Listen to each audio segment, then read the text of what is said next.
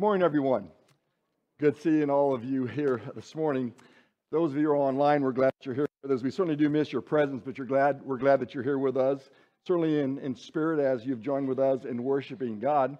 Uh, if you're visiting with us this morning, it may be that this is maybe the first time you've ever uh, visited a Church of Christ, and if that's so, uh, you probably are uh, have witnessed some things that are maybe a little bit different than you are used to. It may be that you noticed that we don't use any instruments, that we sing a cappella with just our voices only. You may have uh, thought a little bit about the Lord's Supper that we gathered around as we remember Jesus, and uh, maybe you've never thought about the significance of what the bread is about or what the fruit of the vine is about. Maybe something I'll say in the sermon this morning that will prick some interest in you and cause you to ask some questions. And if that's so, in any of those areas, certainly feel free to talk to me after services, and I'll try to give you an answer for the reasons that we do some of the things we do, or maybe I can point you to someone that can, or maybe we can sit down and study it together. Anyway, we're glad that you are here uh, with us this morning. Let me just make the congregation here aware of a couple of things. Number one, February the fourth at eight thirty, we're going to have a congregational uh, prayer time together. Uh, I'd really like to encourage you to uh, be here for that. You know, prayer is an incredibly powerful um, avenue and tool that God has given us to uh, uh, to come to Him and to ask for His assistance and to be with us as we uh, strive to do the things that God would have us to do, whether we're talking about our families or whether we're talking about worship or life itself. Let me encourage you to participate in, in that, that meeting. And then this is for the men. This is like sixty days away, but there's going to we're going to have our men's uh, gathering. And so it's a Treasure Valley uh, men's rally that we're going to have. And so it's not just our congregation. We're going to invite sister congregations as well, the men, to come for that day. Chris McCurley is going to be with us and is going to be sharing some things about how uh, to fight the good fight as Christian men. And so let me encourage you men to be signing up for that and be asking your friends and, and inviting them to come and uh, participate in uh, this uh, day of rallying for the, the men here. And then, of course, this is way out there a ways back, all the way, all the way uh, forward in June. And, and that is our Mountain States Children's Home trip. We normally take anywhere from thirty to fifty people along there, a lot of uh, teenagers as well as chaperones. And so if you're interested in uh, being a part of this incredible uh, effort, then let me encourage you to let uh, Jared McCormick know. He's the one that will be leading that effort, and it's going to be a, a great time uh, for those who go for that. So let me encourage you to remember those dates, June twenty-third through thirtieth, and let Jared know if you're interested in, in going to that. So some of you might have watched this series of movies called Back to the Future. It really is an oxymoron when you think about it. Back to the, I'm not sure how you do that exactly. But Back to the Future, it was a really popular series of movies that began back in nineteen eighty-five. That's like thirty-eight years ago. And yet it's still a very popular movie series. You say, well, how do you know it's a popular series? Because they don't rerun these things on T V, number one, on syndicated T V. You can't find them on venues like Netflix or uh, Amazon Prime or those kinds of streaming services that are out there. You can find Back to the Future, I think, on Amazon Prime, but you have to rent it or you have to buy it. So that tells you that it is still popular and just not something that's really accessible. The premise behind Back to the Future is pretty incredible. Uh, you know, Michael J. Fox, he plays uh, Marty McFly, and Christopher Lloyd, he plays Doc. And Doc creates a, a time machine, or a, in the form of a DeLorean car, which was pretty back in that day. And, and Marty, he, he comes onto it, and he ends up traveling back in time. And, and when he travels back in time, he travels back in the time when his parents were teenagers. And as he's witnessing what his mom and his future mom and dad are, are like, he, he discovers why his parents in his present time, before going back in the past, he, he finds out why they're kind of nerdy. He finds out why they are not very uh, uh, uh, great achievers. He finds out why they didn't have a lot of self-esteem. And he sees those things. And as a result of him going back in time, he's able to influence their lives so that when he ends up going back from the past back into the future or to his present, his parents are now cool parents. They're these great parents. And so Marty McFly is given the gift of knowing what his parents or what his lineage really is about. And I thought to myself, as we get into this series of knowing Jesus, I thought, wouldn't it be good for us to go back in the past? And when I say going back in the past, I'm talking about going way back in the past. I'm talking about going back in the past before Jesus was born in, in Bethlehem, back to his pre-existence.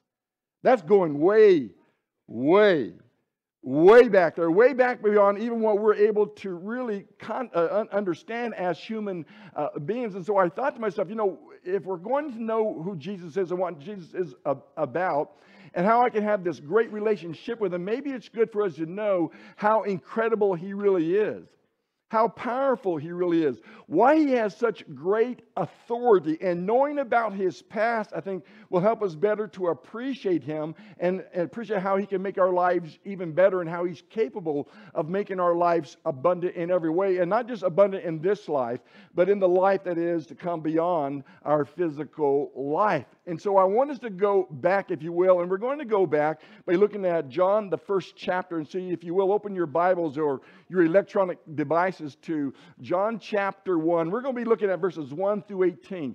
Verses one through eighteen, by scholars, say that it is the prologue of, of John. And so what John is going to do in the first eighteen verses, he's, he's going to try to establish the deity of Christ. He's going to help us to understand how Christ is divine. So what do we mean by deity? We're talking about a divine character or nature that is referred to as God, that transcends us being just human. So we're talking about Jesus being God. Now, the way John does this is John is going to present to us in these eighteen verses, he's going to present to us five things. He's going to reveal some things about Jesus that establishes him as divine or as, as God, to help us to appreciate the magnitude of what Jesus coming to this world really is a, about. And so what he does is almost like stepping into a time tunnel, if you will, and going way back into the past, all the way back before anything e- existed, back into eternity's past. I'm talking about before man, before the creation of the world. I'm talking about uh, before the universe was created. I'm talking about before time itself existed, before there were nanoseconds or seconds or minutes or, or or hours or days or weeks or months or decades or millenniums or any of that, before any kind of time existed, John is going to present Jesus as one who lived or was way back then, all the way back into the past. And so he reveals Jesus as the Son of God in eternity's past. And he begins by John chapter one and verse one. Look at what it says, if you would, please. In the beginning was the Word. The Word was with God, and the Word was God. Make the connection between Word and God. The Word was in the beginning with God, and the Word in the beginning with God was God. Look at verse fourteen. I know you know some of these things, but let, just as a reminder. And the Word became flesh and dwelt among us, and we saw his glory. Glory as the only begotten of the Father, full of grace and truth. Obviously, John, the apostle, is writing about Jesus Christ. And he is putting him clear back into eternity's past. In other words, he's saying that Jesus was pre-existence. And what that says is, is two things. Number one, that Jesus' existence has always been. Think about Moses as he goes back to, or he finds himself in a Midian and going before a burning bush. And he's looking at the burning bush, and he is identified as being on holy ground. And that he's speaking to God through this burning bush. And God is telling him that you're going to be a messenger for me, that you're going to help deliver the children of Egypt out of bondage. And Moses questioned him and says, who do I say that you are? If I'm to go on your part, who do I say you are? And he says, tell them I am that I am. What does that mean? That means I am, I've always been. I don't have a beginning. I don't have an end. I'm not the, I'm the Alpha, the Omega. I have always been.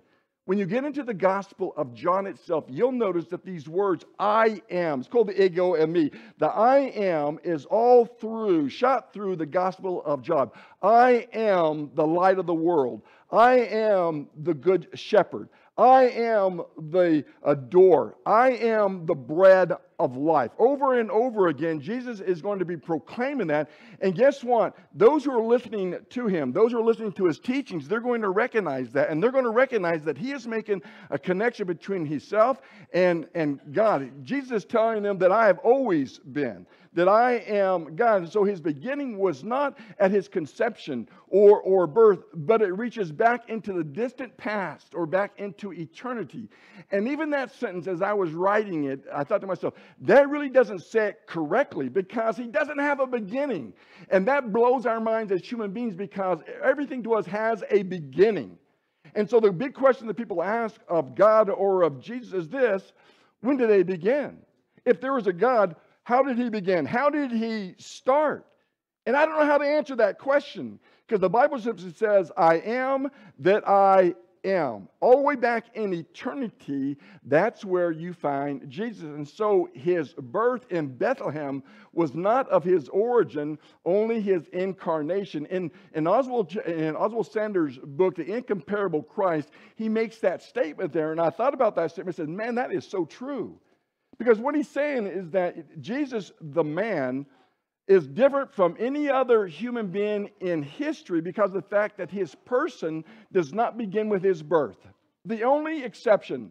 Everyone else has a beginning and a conception with a mother and a father, and their beginning begins with our birth. All of us in here are like that. All human beings are like that except Jesus Christ. Jesus Christ is talking about his incarnation, him becoming flesh, but he has always been. There was an ancient writing that was inscribed on marble. In Latin it says, I am what I was, God. I was not what I am, man. And now, uh, and I am now called both God and man. Jesus is the God-man. He was God in eternity. He takes on human flesh and he becomes a man, but he is the God-man. He doesn't reduce or release any of that in becoming a human being. When you get into the scriptures, you'll notice both in the Old Testament and the New Testament, over and over again, it talks about Jesus' eternity. In fact, as this passage in Micah, the fifth chapter and verse two, is a, a messianic passage, if you will. And notice what it says. But as for you, Bethlehem of Ephrath, too little to me among the clans of Judah. From you one will go forth for me to be the ruler in Israel. His goings forth are from long ago, from the days of eternity. You see, I mean, from the days of eternity, he's talking about Jesus Christ. Look at Isaiah nine and verse six. For a child will be born to us. A son will be given to us, and the government will rest on his shoulders, and his name will be called Wonderful Counselor, Mighty God, Eternal Father, Prince of Peace. You see his eternity there. John, the first chapter and verse fifteen that we'll look at a little bit uh, later. John bore witness of him. John is John the Baptist. John bore witness of him and cried out, saying, This was he of whom I said, He who comes after me has of a higher rank than I, for he existed before me. Or later on, you'll say in John one, verses twenty-nine and thirty, the next day John saw Jesus coming to him, John the Baptist, saw Jesus coming to him and said, Behold the Lamb of God who takes away the sins of the world. This is he who on, uh, on behalf of whom I said, After me comes one that is of higher rank than I, for he existed before me.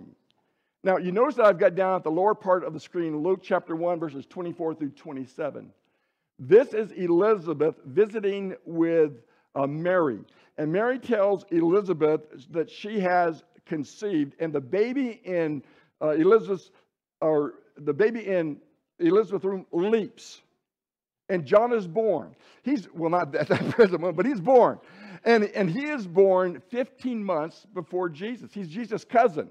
Okay, so he's born fifteen uh, months before Jesus is born in, in his flesh. But notice what John says twice. He existed before me.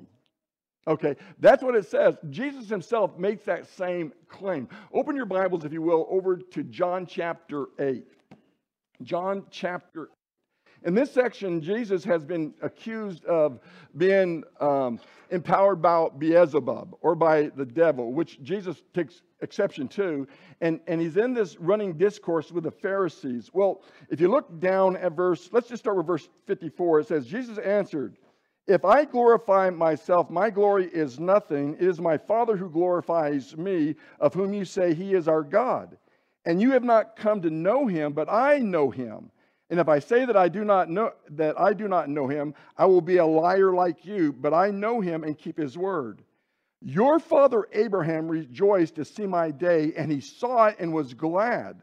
For the Jews said to him, You are not yet fifty years old, and you have seen Abraham? And Jesus said to them, "Truly, truly, I say to you, before Abraham was born, I am." I mean, think about it. Abraham is born two thousand years, two millenniums before Jesus comes to the earth. And he says, before Abraham was, I am. That's incredible. And the result of that is, is it says, therefore they picked up stones to throw at him, but Jesus hid himself and then went out of the temple. They know what he's saying. They know that he is claiming to be in connection or having a strong relationship with God, that he's calling God his Father. And not only that, he's saying that he's pre-existent. He's saying, I am God. I am that I am. I have always been. And that blows their mind, because that's not supposed to happen. That's not supposed to go that away. Over in Hebrews, the eighth chapter, or first chapter, verses eight through twelve, there God uh, speaking about, uh, about Jesus. It's, it's, it is a quote from Psalm forty-five. But here in this section of, of Scripture, he says these things about uh, Jesus. Just listen to what it says. John, uh, Hebrews chapter one, beginning in verse, uh, verse eight, we'll start. But of the Son, he says, this is God speaking, but of the Son, he says, your throne, O God, is forever and ever, and the righteous scepter is the scepter of his kingdom.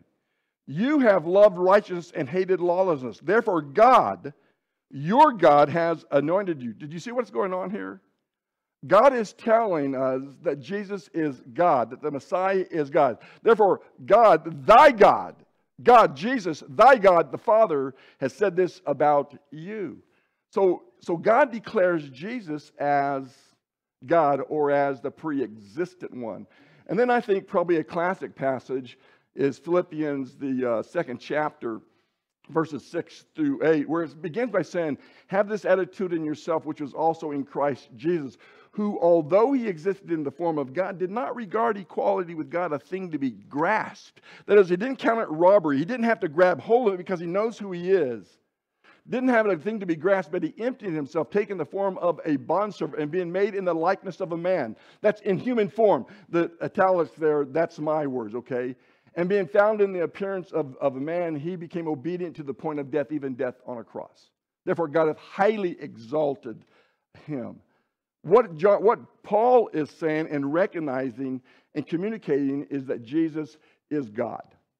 He is the God-man. He is the Son of God. So that's the first thing that John reveals to us, is he reveals Jesus' preexistence. Number two, he reveals the Son of God at creation. Look at verses two and three of John again. Verses two and three of John chapter one. And he, that is the Word, was in the beginning with God. All things came into being through him, and apart from him, nothing came into being that has come into being. In him was life, and life was the light of, of men. So w- there are two salient facts that, are, that uh, regard Christ's deity, his divinity, his godness. And that's this. Number one is Christ himself was not created. Contrary to what, say, Mormonism or what the Jehovah's Witnesses teach, that he is a created being, Jesus is not a created being. He is the creator of all things. And that's what John is saying here. He is the creator of everything. All things were created uh, by him. The Father was the architect. The Son was the agent, assisted even by the Holy Spirit. And you can see that in verse ten of this same section that we have read. And then over in Colossians chapter one, verses sixteen through seventeen, there you see once again this idea that Paul is telling the Colossians about, that Jesus is the pre-existent one, or the creator of all things. Listen to what he says, Colossians chapter one, verses sixteen through seventeen. Let's start with verse fifteen. He is the image of the invisible God, the firstborn of all creation. For by him all things were, were created, both in heaven and on earth, visible and invisible. Whether thrones or dominions or rulers or authorities, all things have been created through him and for him. He is before all things, and all things are held together or sustained by him. What's Paul saying? Paul is saying that God, or that Jesus, is pre-existent. And that not only is he that, he is the creator of everything that you see around you. Notice that he says in verse one, he says, in the beginning was the Word, the Word was with God, and the Word was God. Jesus was God. He's the Word. What do words do? Well, words communicate. What do they communicate things? Well, some things are set out and some things are revealed from the Word. But if you were going all the way back to Genesis chapter one, words communicate. Jesus is the creator of the world. Listen to what the book of Genesis says about him, beginning in verse one. In the beginning, God created the heavens and the earth. The word God there, interesting for you to know, is in the English, it's used in a singular form. In the Hebrew in which your Bible was written, that word God there is used in the plural form. It's Elohim. It, it could easily be pro, pro, uh, translated gods, but they knew that would hurt your brain. So they didn't do it. So listen to what it says. In the beginning, and you'll see why when we get down to verse twenty-six. In the beginning, God created the heavens and the earth. The earth was formless and void, and darkness was over the surface of the deep. And the Spirit of God was moving over the face of the waters. Then God said, let there be light. Okay, the Word. This is the Logos. This is the one who speaks. Jesus is the creator of the world. He speaks the world into existence.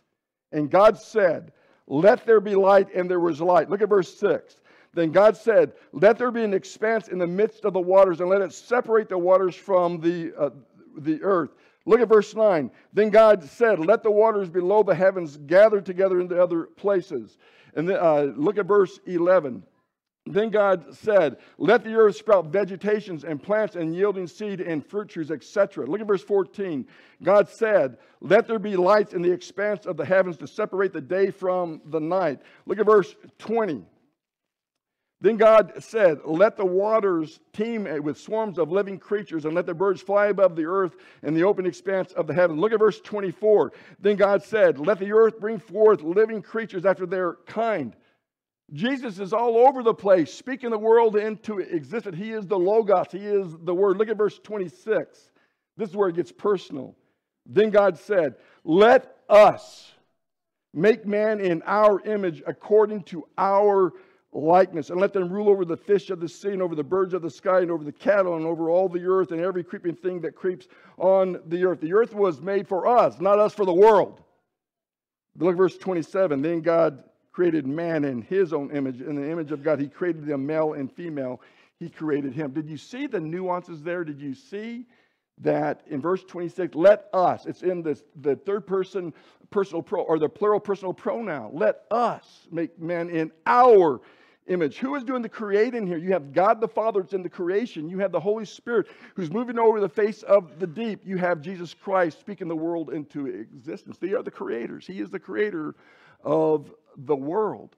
And then notice he says, and God made man in his own image. Now you have a singular, from plurality to a singular. There is a oneness about this triune God that existed and has always existed, clear back into eternity's past.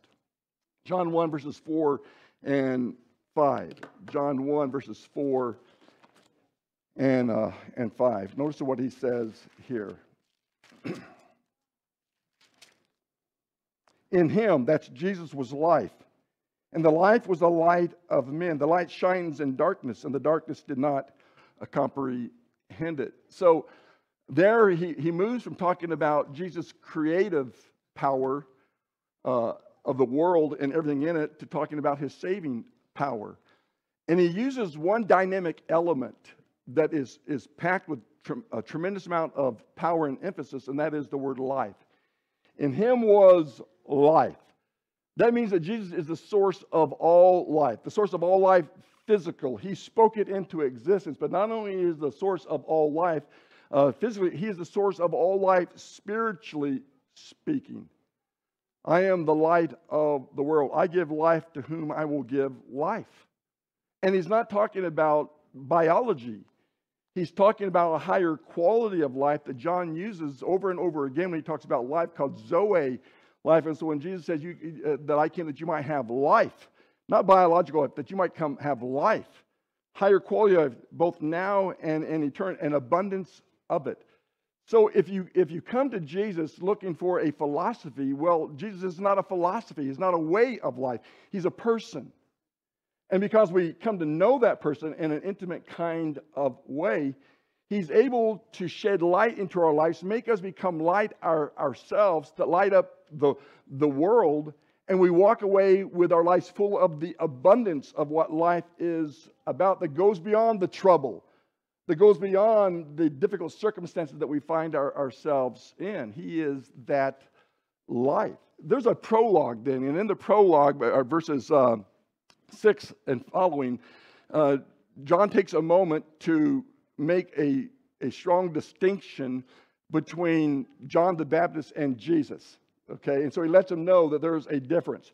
That John was the messenger. John the Baptist was the messenger. Jesus is the Messiah. And then he talks about the next thing, and he talks about light.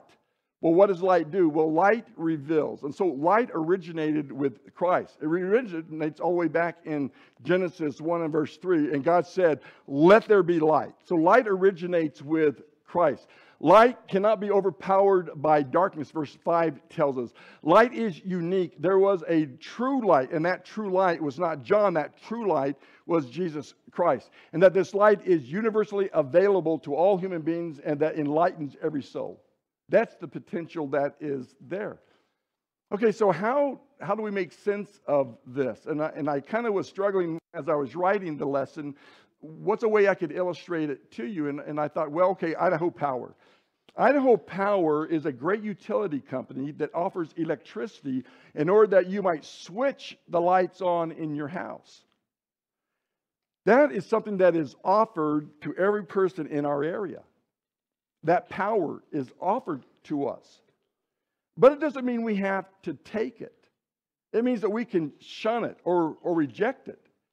Well, in the same way, Jesus comes in the world and he offers light to enlighten every heart that draws near to him.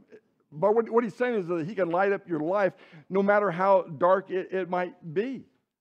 For God who said, let light shine out of darkness, has shown in our hearts to give the light of the knowledge of the glory of God in the face of Jesus Christ.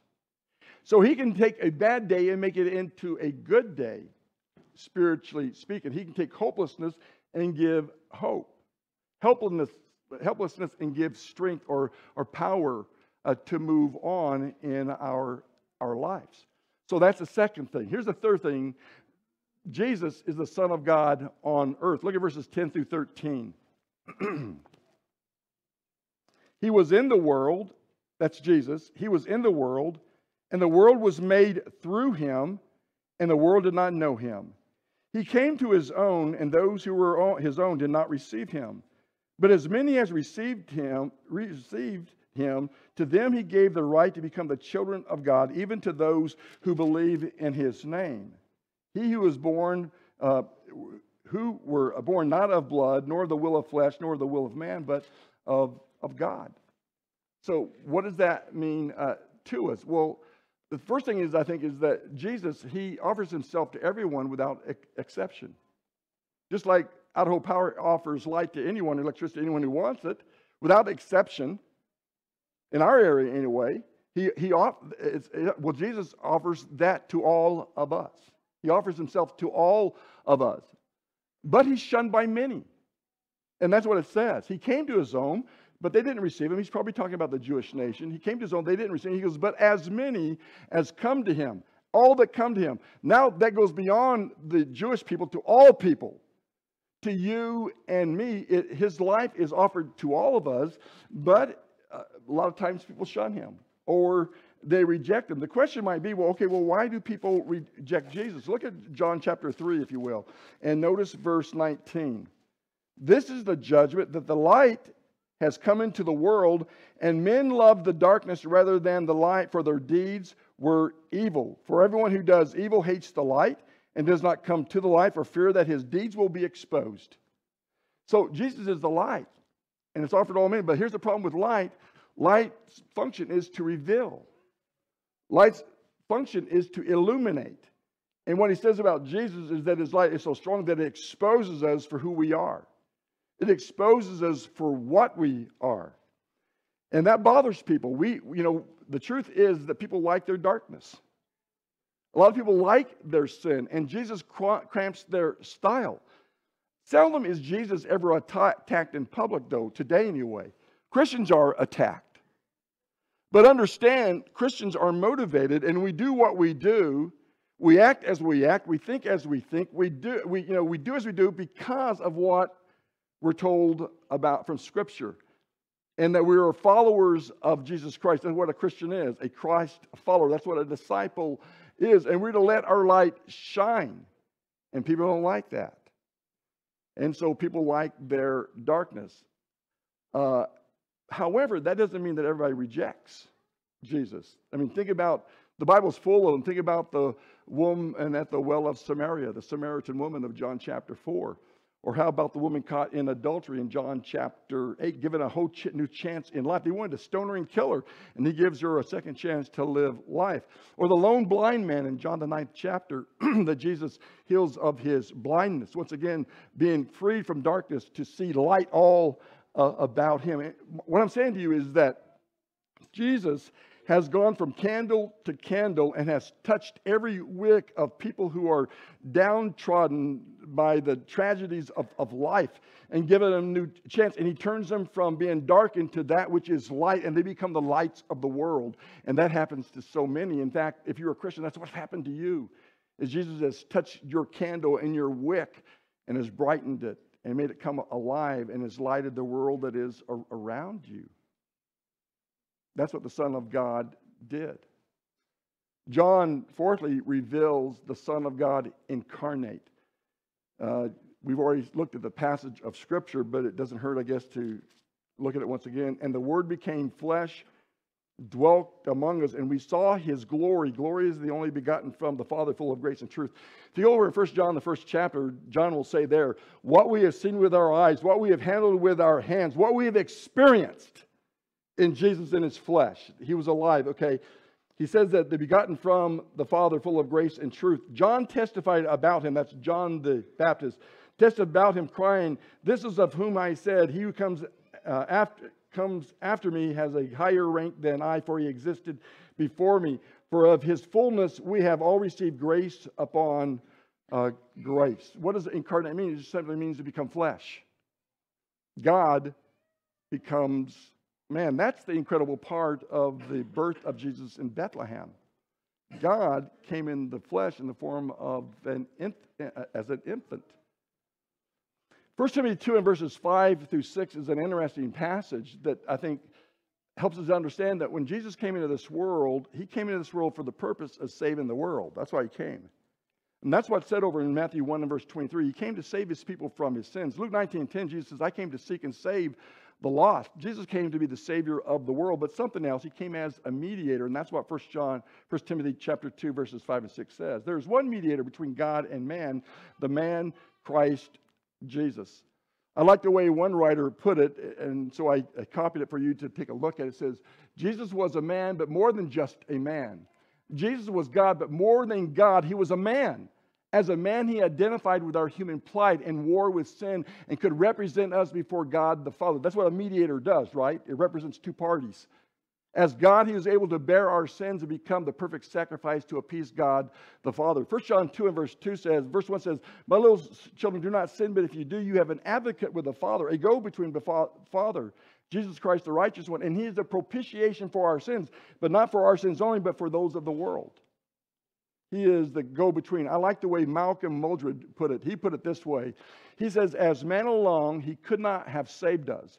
As God alone, he would not, because of our sin, obviously, incarnate the Son of Man, he could and did. Jesus is, it's so important to understand that about who he is. And then finally, and we'll start wrapping up, the Son of God explained the Father. In the beginning was the Word, and the Word was with God. What does the Word do? The Word communicates. Verse fourteen says the Word became flesh. Look at verse eighteen now. Verse eighteen, John is wrapping up his prologue. No man has seen God at any time. The only begotten God who is in the bosom of the Father, he has explained him. That Word who was God, who became flesh. Verse eighteen says, the only begotten of the Father, no man has ever seen God. The only begotten has, and he has explained us to us. Let me just tell you something about this word only begotten or begotten. That word there is an interesting word. That word is a word, it's the word, word monogenes. What does that mean? Monogenes means one of a kind, a unique one, never to be repeated. So when he talks about being begotten, he's not talking about God begetting Jesus or creating Jesus. That's not what it's saying. It's saying that Jesus is uniquely different from any other human being in his nature, okay? It's not like my family. In my family, Richard Sutton's family, my dad's name was Richard Sutton. He has two. He has a daughter and four, and four sons, okay? And so my dad begot Barbara Ann. My dad begot Ronald Gary. My dad begot Lester Ray. My dad begot Jimmy Sutton, Richard Sutton, me. My dad begot Randy, uh, Bruce, okay? We're all Suttons from that far. We were begotten by my, our, my dad. But that's not what this passage is saying. He's not saying he's begotten him like you would a son. He's saying the only begotten, the only unique one, the only one of a kind. He is the one who has explained him to us. So what do words do? Words communicate or express thought. That word explained in your Bibles, you ought to underline, because that word explain is a great word, exegiomai.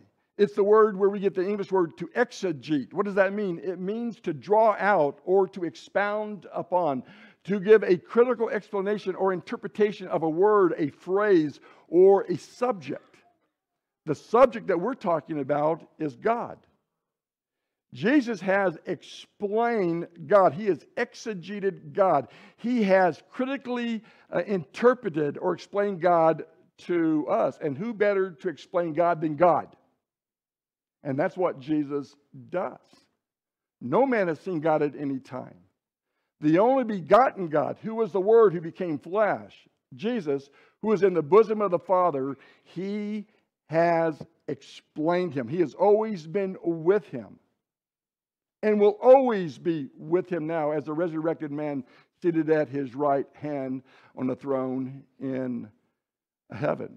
He is the invisible God, uh, the God that we now see in flesh. Hebrews one and verse eighteen, he is the exact representation. Some translations have the expressed image. Others have the exact imprint or stamp of God's very nature. That is Jesus. So we've traveled back to the past in our time tunnel, if you will. And what we've learned is that Jesus is eternal, that Jesus is the creator of the world, that Jesus is the source of life and light, that Jesus is God's manifested glory, and that he is the unique explanation of God. So are you tired from going in the past? I see some of you have fallen asleep. Not really. I don't think I haven't seen you that well. But anyway, we, so we've gone back in the past and now back to the present. Now we're back in the present. And I hope by going back into eternity's past, we've been able to have a greater Uh, appreciation for Jesus' power and his authority, his, his grandeur, his, his majesty.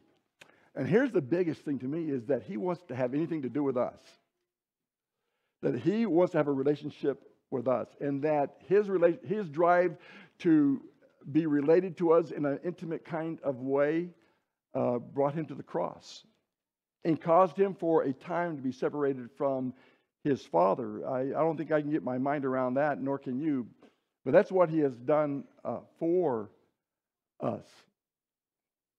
That great passage of Scripture, for God so loved the world that he gave his only begotten Son, that whosoever believes in him should not perish but have everlasting life. That's the offer that's made by the creator of everything, and by the one who died on the cross for you. That offer is given to us that we might not just know about him, but to know him in an intimate relationship with him. And you can do that this morning. If you believe that Jesus Christ is the Son of God and that you're willing to acknowledge that, that is, confess that before uh, men, that Jesus is Christ, the resurrected one, Repenting of your sins, that is, you just want to make a new change in your life, go in a different direction from maybe where you've gone. Well, you can be baptized into Christ this morning for the forgiveness of your sins. Jesus said, go and preach the gospel to all creation. He that believeth and is baptized shall be saved. It's pretty simple. On the day of Pentecost, when they said, what shall we do because of our sin? Peter says, repent and be baptized, every one of you, in the name of Jesus Christ for the forgiveness of your sins, and you shall receive the gift of the Holy Spirit. three thousand did it on that day. I hope, at least if you need to do that today, you'll do so. Why don't we stand and sing and give you that opportunity.